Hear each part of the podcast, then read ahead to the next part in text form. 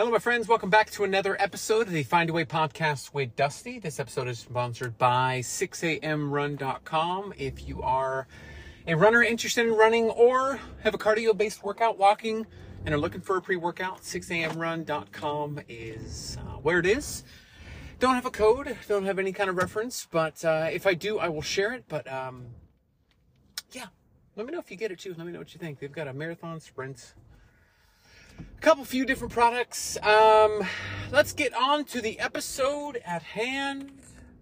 The last one obviously was uh, pretty, I think, impactful one for my particular journey, just because it was a discovery of tendencies, habits, um, where I go mentally, um, like that alleviation, uh, that relief uh, that's um, taken off of what's pressing. And all of us, regardless of who we are, we're going to have a pressing that there are demands that we're needing to meet. Um, there are responsibilities. Um, there are things that we uh, are I mean, responsible re- responsible for, like um, in relationships, um, the the jobs that we have, um, you know, financial obligations. Honestly, I wonder if a lot of maybe some recent pressing um, mental struggles have to do with um, finances. Um, you know, I know that locally, uh, everyone's been talking about inflation. I know me myself at our household, we have really seen the impact of it as far as what the cost of groceries is and how um, my nine to five isn't really um, matching. Like, there's no, oh, inflation goes up, your pay goes up. Like that, there's no like monitoring system that that's involved in. Man, that would be a cool system. Like, hey, we've noticed that your groceries uh, cost has gone up 12%. Here is a 12% raise on, like, uh, I don't know how that would ever happen, but that'd be cool. So that way you would never have to struggle with, uh, oh, everything costs more, but I'm not making anymore. So obviously, there's probably some pressing financial uh, issues, and I think this kind of goes into the episode of um, uh, goes into this episode of the discussion about finances, but in relation to it costs the, the cost of eating healthy. The, you know, there is often um, graphics, memes, pictures on how a salad will cost eight dollars, uh, but a cheeseburger from McDonald's will will cost a dollar, and how it's so much cheaper to eat unhealthy versus eating quote unquote healthy. It's not to say a cheeseburger isn't unhealthy, like demonizing a particular food. You can never have a cheeseburger if you're wanting to lose weight. You, of course, can. But like, there's this unhealthy, healthy price association with it.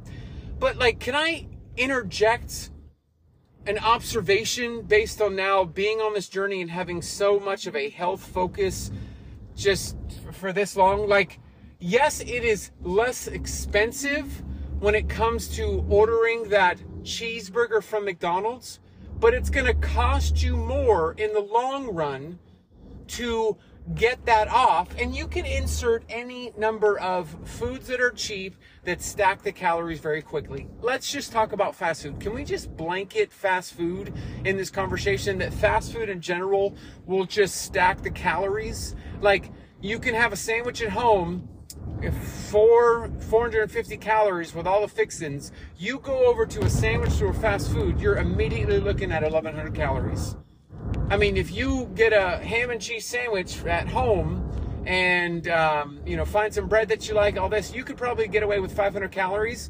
You get a uh, ham and cheese sandwich from Jimmy John's as an example. That's fast food. You can get a unwich with just the lettuce, but regular sandwich, you're looking at 900 calories.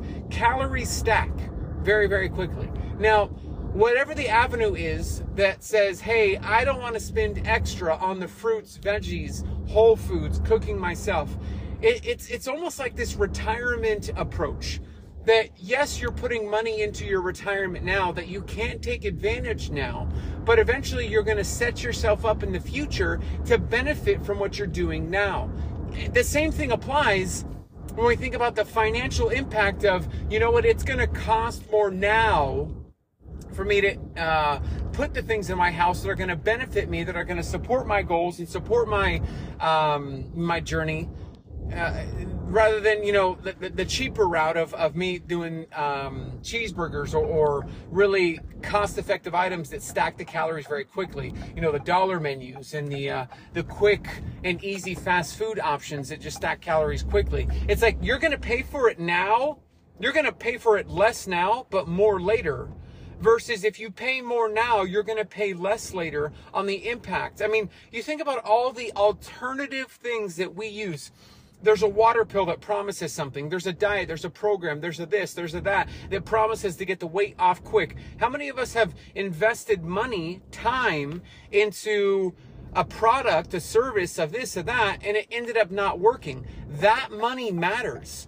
And that money we don't see. We don't see it's impactful right away. We don't see uh, how it would uh, play into cheaper food, uh, more expensive food up front.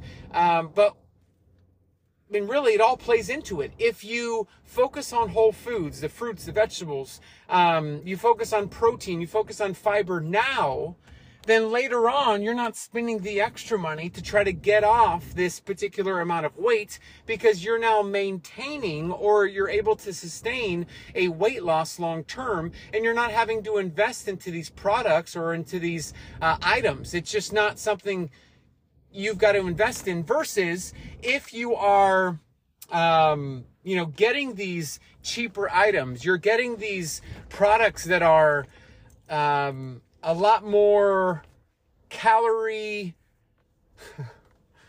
calorie dense we'll say that calorie dense but it's cheaper now. It's like okay it is cheaper now but it's going to cost more later. And I, I feel like i need to hone in on that point a few times just because it's not going to be easy to change your approach at spending more up front but uh, there's got to be a way that you can calculate it. Like i dare wonder Spend the next month, 60 days, writing down the different alternative products. So if you're buying something that you're hoping is to contribute to your weight loss, you know what? I am buying um, this versus this. Uh, it's a, um, a little bit more expensive, but I'm looking to prioritize my health and my weight. Like, uh, protein bars, protein powders, not something you would think about up front when you're, you know, um, making a decision for just how to eat. But in response, we oftentimes, you know what, I need to prioritize protein shakes. I need to prioritize this. I need to prioritize that. Whatever it is, take a calculation of it. If there's a particular supplement, um, a lot of us, full transparency, we'll take a fat burner. And uh, I know I've spoken about it so many times and how it doesn't actually burn fat, but we'll use these alternative products. We'll stack that money and see what that uh, accounts to. Hey, for the next 60 days, I'm going to um, calculate how much it costs to do this, this, and that. Then really think about how much more you're spending to get the weight off versus not even having to deal with any excessive weight because you initially prioritized the whole foods, the, the fruits, vegetables, the um, high protein, high fiber. Um, you know, I'm thinking about uh, fruit juices. I mean, you get these fruit juices that are stripped of fiber that are pretty much just candy in a bottle. It's something, uh, you know, I want to get orange juice in the morning. It's like, okay, we're going for orange juice. We're going for this, this candy in a bottle up front, but it's going to end up contributing to cravings because the, the excessive amount of sugar, it's going to be hard to wean off of that. It's going to, impact us because that isn't benefiting us. It is not supporting our, you know, whole foods approach, uh, versus actually buying oranges and making your own fresh orange juice.